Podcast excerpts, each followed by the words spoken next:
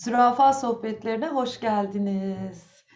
Ee, biz bugün itibariyle artık şiddetsiz iletişimin temel varsayımları, niyetleri e, ne konuşmayı tamamlıyoruz. Bugün gücün koruyucu amaçlı kullanımını konuşmaya başlayacağız.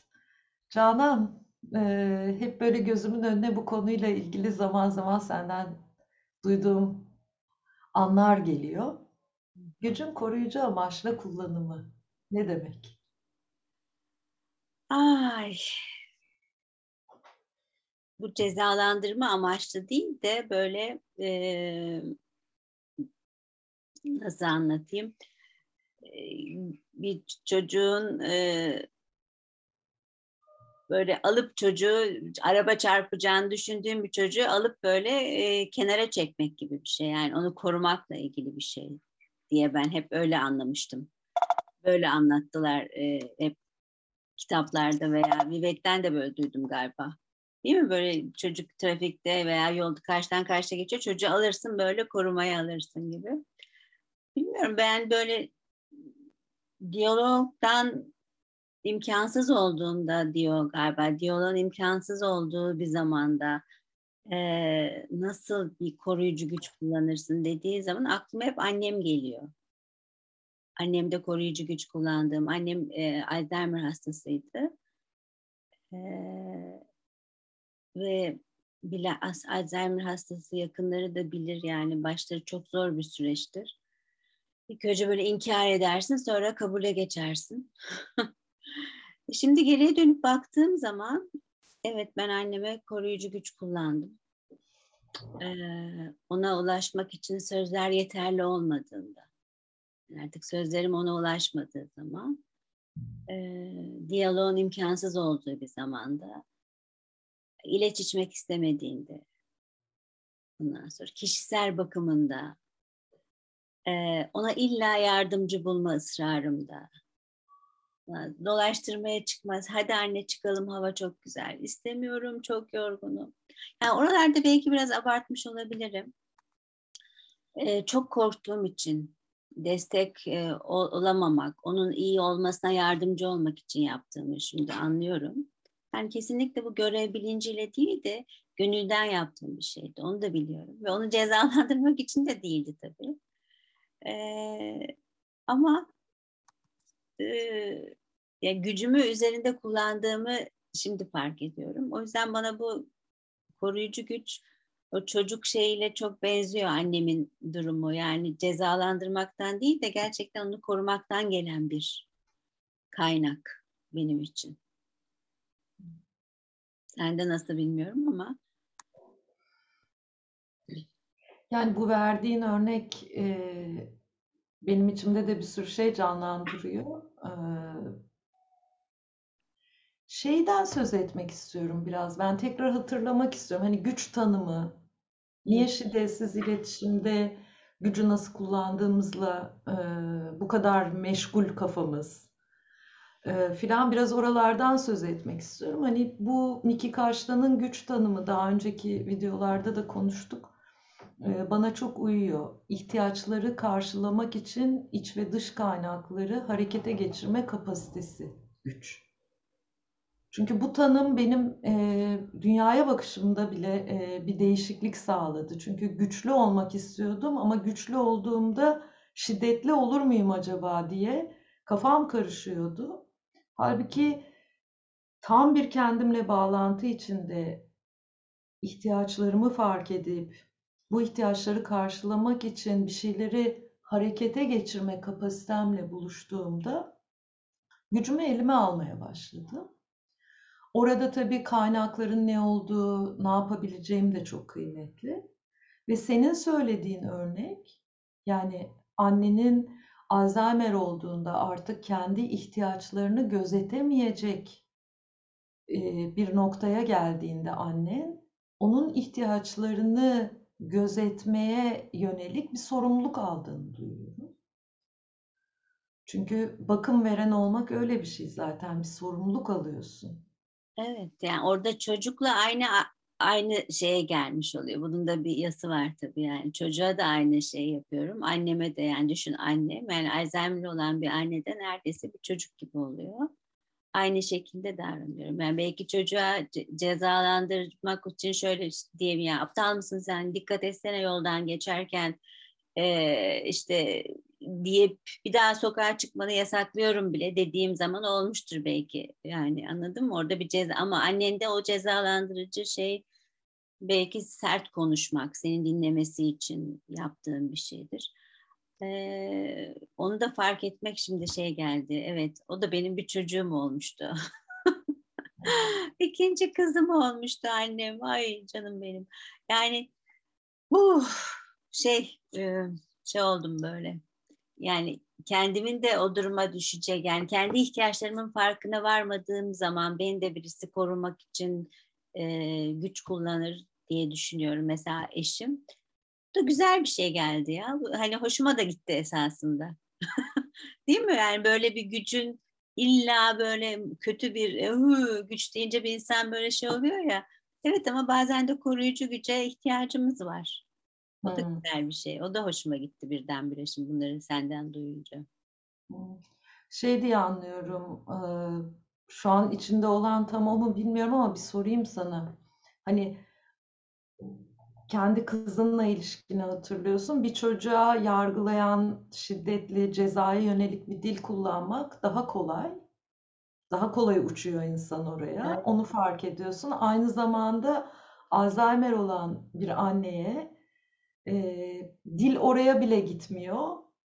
Hani bir şeyi fark ediyorsun. Zaman zaman istediğinden daha direkt konuştuğunu, sert dedin, sert konuştuğunu fark ediyorsun. Aynı zamanda da şeyin e, derin farkındalığı geliyor galiba. Yani annenin Alzheimer nedeniyle içinde bulunduğu halin üzüntüsü de geliyor zannediyorum. Evet, çok büyük üzüntüsü var.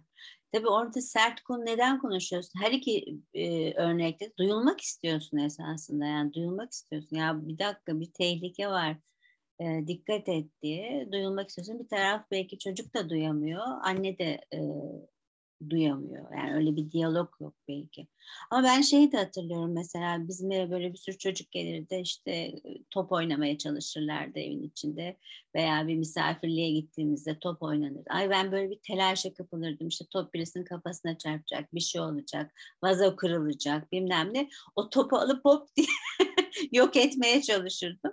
Ama yani böyle ilk başta böyle gayet sakin sakin sonra artık iyice sinirlenip çünkü şey annelere de çok kızarım. Ay oynasınlar canım ne olacak? İşte çocuklar şey oynuyorlar böyle bağıran çağıran işte toplu oralardan geliyor. Ben böyle bekle bekle bekle sonra alıp topu sakladığım veya attığım zamanlar da olmuştur da eskilerde.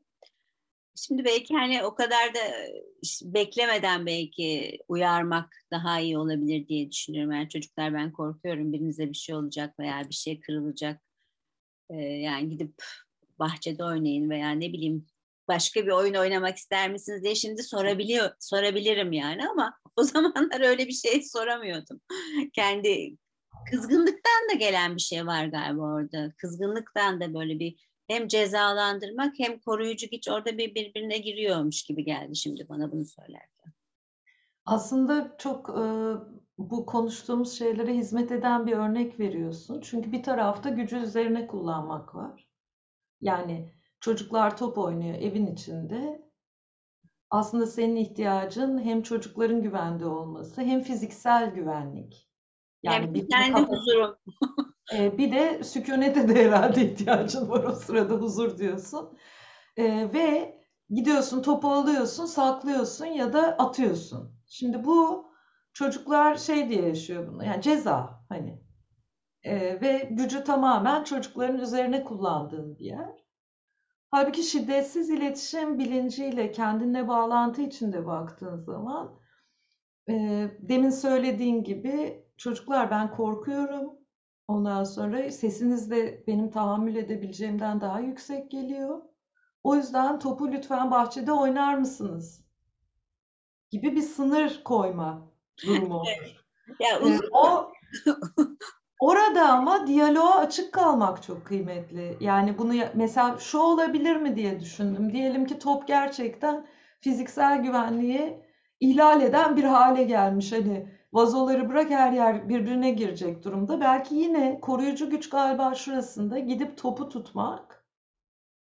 Hani tuttun topu, koruyucu gücü kullandın. Ondan sonra diyaloğa girmek. Arkadaşlar ben korkuyorum, çocuklar ben korkuyorum ya da ismiyle. Ondan sonra ne yapalım?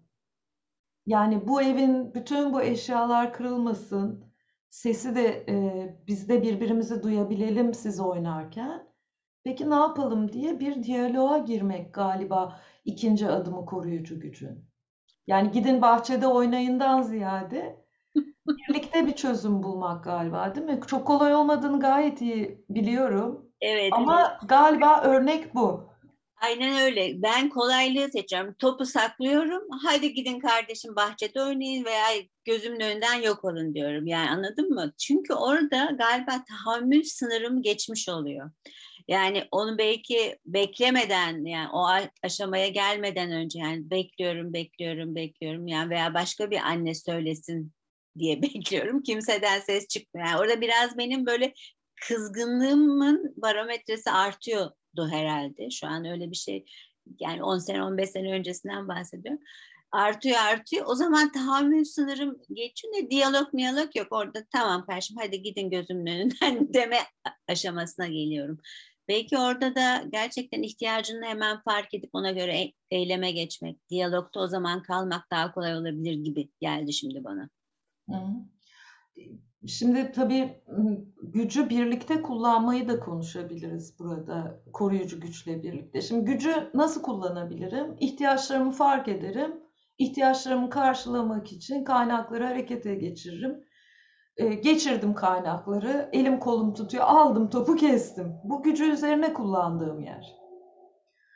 Koruyucu güç kullanımı da deminki verdiğimiz örnek e, top bir yerlere çarpacak, birinin kafasına inecek ya da evde bir şeyler kırılıp dökülecek. Topu tuttum.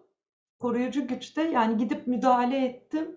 Ondan sonra diyaloğa girip ihtiyaç temelli bağlantı kurup birlikte çözüm buldum. Bir de tabii diğer, şimdi şeyi söylüyorsun. Diğer anneler bir şey söylemiyor. Ben birikiyor birikiyor sabrım taşıyor gibi bir şey. Onlara da kızıyorum çünkü.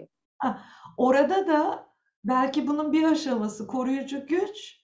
Hani gittim topu tuttum sonra onlarla da diyaloğa girmek belki. Ee, hani güç nasıl kullanıyoruz açısından böyle bir haller. Şey çok kolay tabii topu al at bahçeye gidin lan orada oynayın de. En kolayı aynı zamanda bunun hayatın çok farklı yerlerinde çok e, başka sonuçları olabiliyor. Evet. Zaten önemli olan o yani. Sen hayat, bunu nasıl yaşıyorsun yani? Başka durumlarda nasıl yaşıyorsun? Onu onu görmek için bu örnek bence de güzel oldu. Şimdi o, şimdi şu anki halime bakınca er- bazen o seçimi yapabiliyorum. Daha kısa yoldan geçiyorum. Bazen diyaloğa geçebiliyorum. Orada da seçim yapabilirim. Yani her zaman da şiddetsiz iletişim kullanacağım diye bir şey yok herhalde. Şimdi Canan bu e, gücü nasıl kullandığımız meselesi benim e, sık sık kendime sorduğum bir soru. Özellikle ebeveynlikte şimdi biliyorsun yeğenim benimle birlikte yaşıyor giderek daha net görmeye başladım. Sınır koymakla gücü üzerine kullanmak da bir mesele. Şimdi e, bir genç büyürken tabii ki sınırlara, oryantasyona çok ihtiyacı var ve benim e, sorumluluk alarak bu sınırları ona haber vermem lazım ihtiyaç diliyle. Aynı zamanda ben hep şeye bakıyorum, gücümü kor- e, kullanırken sınır mı koyuyorum, üzerine mi güç kullanıyorum diye de bakmaya devam ediyorum. Bunun e, bu trafik örneği meğer Marshall Rosenberg'in yaşadığı bir örnekmiş. E, kitabında kitaplarından birinde şimdi yayın evi için hazırlıyoruz ya anlatıyor. Yani evlerin önünde cadde var. Hmm. Çocuklarından biri caddeye kaçıp duruyor sürekli. Ondan sonra orada gidip aslında fiziksel bütünlüğüne ani bir müdahale yapıyorsun. Çocuğu trafikten alıp kenara çekiyorsun. Diyor ki kenara çektikten sonra yanına oturup diyalog kurmak çok kıymetli. O zaman koruyucu güç oluyor. Evet. Burada e, Miki Kaştan'ın da koruyucu güçle ilgili tefekkürlerinden birinde şeyi okudum. Ebeveynler sabırları, toleransları kısılmaya başladığı zaman sık sık bu yola başvururlar. Burada diyalog üzerinden aslında bir sonraki davranışlar içinde şeye başlıyor. Hmm, aslında o esneklik kapasitesi artıyor. Çünkü e, karşındaki çocuk ya da senin örneğinde e, bir biçimde e, aynı davranışı belki tekrarlayacak ama bir sonraki davranışında ne yapacağın konusunda da aslında esneklik kapasiteni de arttıran bir şey o kurduğun diyalog. Evet yani diyalogla belki çocuğun hayal kırıklığını da birazcık e, destek oluyorsun. Çünkü oyundan o çocuğu mahrum ed- etmek ederken bir şey var yani çocuk da hayal kırıklığına oraya isyan ediyor. Diyaloğa kurabilirsen ya tabii çocuk çok sinirlenip ağlamaya başlayabilir, gidebilir veya kızabilir. O da öyle bir şey de olabilir ama galiba niyetim niyetine evet o niyetle yaklaşırsan, o farkındalıkla yaklaşırsan bir dahaki sefere deneyebilirsin. Yani her seferinde olamazsa bile denemeye devam diyorum ben. Bu noktada ben birkaç şeyden daha söz etmek istiyorum. Yani tamamen hani bir başlık açalım. Zaman içinde sık sık konuşuruz bunları büyük bir ihtimalle. Şimdi gücü nasıl kullandığımızı düşündüğümde şey kısmı çok önemli. Ee, niye ben gücü birlikte kullanıyorum sorusunun cevabı. Yani benim şiddetsiz iletişimde kendime en çok sorduğum soru neden? Yani neden şiddetsiz iletişimle başlayarak bütün her adımda soruyorum. Çünkü e, şiddetsizlik yolunda yürümek istediğim zaman iki tane büyük tuzak var. Benim bütün şiddet e, zincirini başlatabileceğim. O da ödül ve ceza.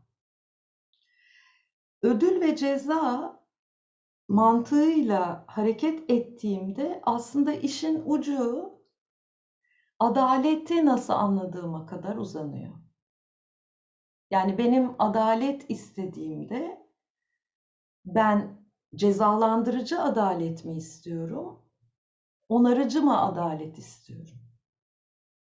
Şiddetsiz iletişimle baktığın zaman adalet istediğimde cezalandırıcı adalete doğru devam eden bir yer, şiddeti yeniden üretmeye başladığımız yer. Halbuki ben şiddeti yeniden üretmeyen, topluluklar içinde ve toplumlar içinde bağları yeniden onaran, birlikte farklılıklarımızla bir arada yaşayabildiğimiz topluluklar oluşturabilen şiddetsiz bir dünya özle, özlüyorum. Böyle bir dünyaya giderken de onarıcı adaletin e, şeylerini, e, kaldırım taşlarını döşemek istiyorum. Onarıcı adalete doğru gitmek istiyorum ve bu minicik bir şeyle başlıyor işte yani e, koruyucu güç kullanmakla başlıyor. Çünkü şöyle bir şey, şiddetsiz iletişim, her ne yaparsa yapsın alttan alayım diye bir yöntem değil. Tam tersine kendimi tam gücümde yaşamak istediğim ve diğerlerini de tam gücünde görmek istediğim bir yer. Oradan eş değerli bir bağlantı kurmak istediğim yer. Dolayısıyla gücü nasıl kullandığımızla çok ilgiliyiz. Çünkü birinin üzerine gücümü kullandığım her seferinde aslında bana kalırsa şiddete hizmet eden bir şey yapmış oluyorum. Ve ödül ve cezada kafam takılıysa her cezalandırdığımda ve her ödüllendirdiğimde aslında birinin üzerine güç kullanıyorum. Ödüllendirmek de öyle. Ben biriyim, sen birisin, altta birisin. Ben üstte biriyim, sen altta birisin. Bak tebrik ederim, çok güzel yaptın diye bir şey yapıyorum ödüllendirdiğimde. Şiddetsiz iletişimde ödül ve cezayı temel ayrımlar arasında görüyoruz. Ödüllendirmek mi, kutlamak mı, takdir etmek mi? Ödüllendirmek ben bilirim, doğru yaptın demek. takdir etmek ya da kutlamak, aa benim şu şu ihtiyaçlarım karşılandı, kutluyorum, takdir ediyorum demek. Ceza da öyle.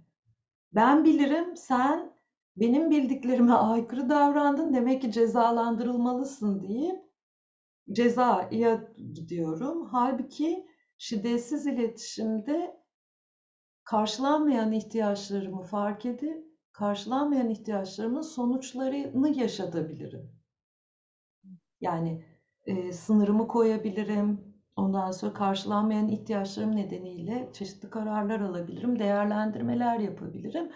Buradan da adaleti nasıl anladığıma kadar işte gidiyor demin söylediğim gibi.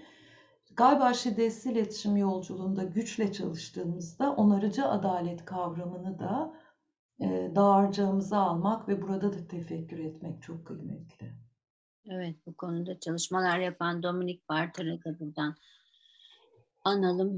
Ee, onun da YouTube'ları var, izleyebilir e, bizi dinleyenler. Ya şey geliyor aklıma Deniz, yani hakikaten tamam bunları biliyorum. E, fakat e, iş yerinde de şimdi kendime baktığım zaman bazen e, güç kullandığım zaman yani oradaki niyetim ne? Hep niyetim galiba benim veya kızımla olan işte ilişkimde veya kolaylık çok özlüyorum ya. yani onu bir strateji olarak gücü kullanıyorum anladığım benim. Yani kimseyi esasında cezalandırmak falan istediğim yok benim Canan olarak da. Ay böyle kolay e, orada böyle onu fark ettim seni dinlerken. Ben kolaylık ihtiyacım için onu strateji olarak kullandığım zamanlar da oluyor. Belki bunu fark edip yani bununla ilgili ne yapabilirim ona bakabilirim. Ya Miki Kaş'tan yine güç konusunda e, tefekkür ederken e, ebeveynlik üzerinden söylediğini anlatıyor. Tek taraflı güç kullanmak diyor buna. Yani kendi iç kaynaklarımız yeterli olmadığı zamanlarda zaman baskısı ya da başka nedenlerle e, diyaloğa çok içimiz hazır olmadığında sık sık tek taraflı güç kullanma noktasına gelebiliriz diyor. Burada galiba ayrım üzerine güç kullanmakla arasındaki ayrım niyet. Yani cezalandırma niyeti değil, kolaylık dediğin noktada tek taraflı güç kullandığını bilmek çok kıymetli. Buradan çünkü insanın içi şeye açılabiliyor. Ha şimdi tek taraflı güç kullandım çünkü sıkışıktım, şuydum, buydum. Ben biraz daha kendimle bağlantı kurayım, kendimle netleşeyim, zaman alayım. Ondan sonra gidip ya şeyi anlatabilirsin diyor. Ya ben orada tek taraf kendi gücümü kullandım ve kendi ihtiyaçlarımı gözettim. Aynı zamanda seni tam gözetebildim mi emin değilim. Gel bir diyalog kuralım. Evet. Gibi bir şey öneriyor. O bana da uyuyor çünkü dürüstlükle kendimi ifade ederim. Yani orada ne oluyor bana o zaman bir bağlantı kuruyorum. Yani orada bir diyalog var. O bağlantı kurup ya ben bunları bunları yaptım ama işte benim de halim budur arkadaşım yani. Sen de beni gör gibi bir yerden. Hani orada kırılganlığımı açıp e, o bana e, daha böyle benim kullanabileceğim bir yolmuş gibi geliyor.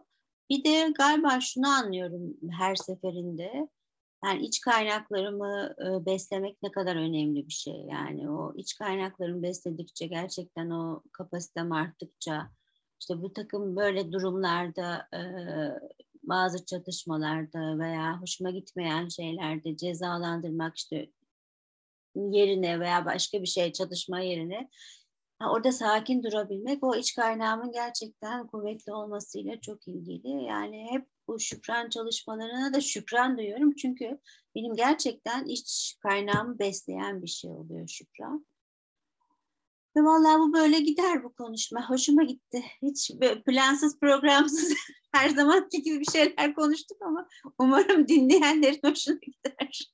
Bizim evet e, şimdi biraz araya şey koyalım size e, biraz magazin haberi koyalım. Biz Canan'la konuları belirliyoruz. Sonra da içimizde e, canlı olanı sizle paylaşıyoruz. Herhangi bir e, öyle kitap okuyup hazırlayıp falan konuşmuyoruz.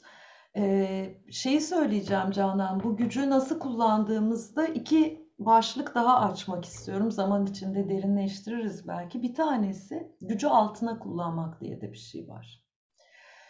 Bu gücü altına kullanmak bilerek ve isteyerek sık sık otorite karşısında ya da imtiyazlı olan karşısında gücünden vazgeçme hali. Mesela işte patrona bırakmak her şeyi. Mesela öğretmene bırakmak her şeyi. Hani o halletsin. Şey senle bir ara konuşmuştuk. İşte ben size mail attım ya deriz ya iş yerlerinde. O şey hani sorunu çözmüyor. Kendi gücünü kullanmıyor. Yani kendi ihtiyaçlarını fark edip kaynakları harekete geçirmiyor. Otoriteye bırakıyor kararı. İçinde derin bir korku var bunun. Yani otorite korkusuyla ilgili. Gücü altına kullanma hali de var.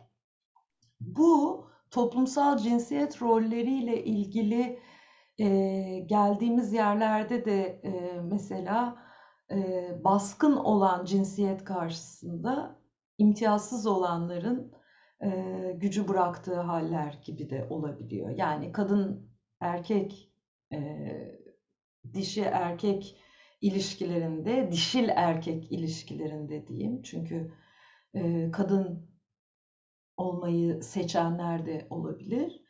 Buralarda da gücü bırakmak. Yani işte erkek ne derse o olsun. Erkek rolündeki ne derse olsun gibi olabiliyor. Gücü altına kullanma hali. Bu da kendi gücünden vazgeçtiğin yer. Şiddet, şiddet bunun neresinde dersen işte Marshall Rosenberg'in cümlesine geliyoruz tekrar. Hiçbir şeyi utanç görev mecburiyet suçluluktan yapma. Her ne yapıyorsan gönülden yap. Yani kendi ihtiyaçlarına bağlantıda yap. Bir de şeyde ikinci başlık, bir başlık daha sunmak istiyorum. İmtiyaz konusu. Bu imtiyazlarla ilgili François Beausoleil'in röportajında biraz konuşmuştuk. İmtiyazdan ben şeyi anlıyorum. Ee, doğuştan e, getirdiğin bir takım kaynakları anlıyorum. Yani sadece öyle doğduğun için sahip olduğun kaynaklarla ilgili bir şey. Yani e, mesela finansal e, imkanları yüksek bir aileye doğmak yani bu senin yaptığın bir şey değil, oraya doğdun. Seni finansal kaynakları dar bir aileye doğandan daha imtiyazlı bir hale getiriyor. Ya da e, bir takım e, yetenekleri olan bir grubun üyesi olmak falan gibi bir sürü bir şey var burada. E, gücü kullanırken buraya da ayık olmak çok kıymetli. Çünkü buraya kör olduğun zaman imtiyazlı olmayanlara farkında olmadan bir üzerine güç kullanma haline de girme ihtimali var. Hmm, evet. Bunun en basit örneği, çok basit bir örnek hayattan, maddi kaynaklarının diyelim çok izin verdiği için maddi kaynakların müsait olduğu için arkadaşlarını e, ne bileyim beş yıldızlı bir otelde çay içmeye davet edebilirsin. Ama onlara sormadan bunu yaptığında yani bu size uyuyor mu diye sormadan yaptığında küt diye fark etmeden bir sonucu olabilir gibi. Çok uzatmayacağım ama gücü nasıl kullandığımla ilgili hakikaten her gün düşünmek durumunda kalıyorum ben de. Niye her gün düşünüyorsun? Başka zorun mu yok dersen. e, hayatımda işte bir ergen e, bir de e, demansı başlamış anne var. Bazen işte bütün bu söylediklerin tekrar bakmama neden oluyor. Ben şimdi ne yaptım? Sınır mı koydum, gücümü mü kullandım, Şefkatli miydim, sabırsız mıydım? Özgürlüğe giden yol diye şiddetsiziletişim.com'da bir matris var. Ee, oraya isteyenler bakabilir. Bunun da linkini de koyarım altına videonun. Ee, hep bakıyorum oraya. Ne yapıyorum ben şimdi? Gücümü ne yaptım diye. Gücünü altıma birilerinin altına kullandığım oluyor mu diye de bakıyorum bazen. Hep tekrar dönmeye çalışıyorum. Gücü birlikte nasıl kullanabiliriz? Evet, bence bu kapanış cümlemiz olabilir. Gücü birlikte nasıl kullanabiliriz?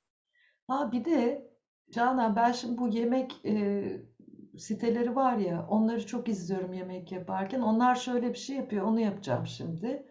e, videonun burasına kadar beni izlediyseniz lütfen kanalıma abone olmayı e, ve buraya bir e, like bırakarak beni desteklemeyi ihmal etmeyin diyorlar.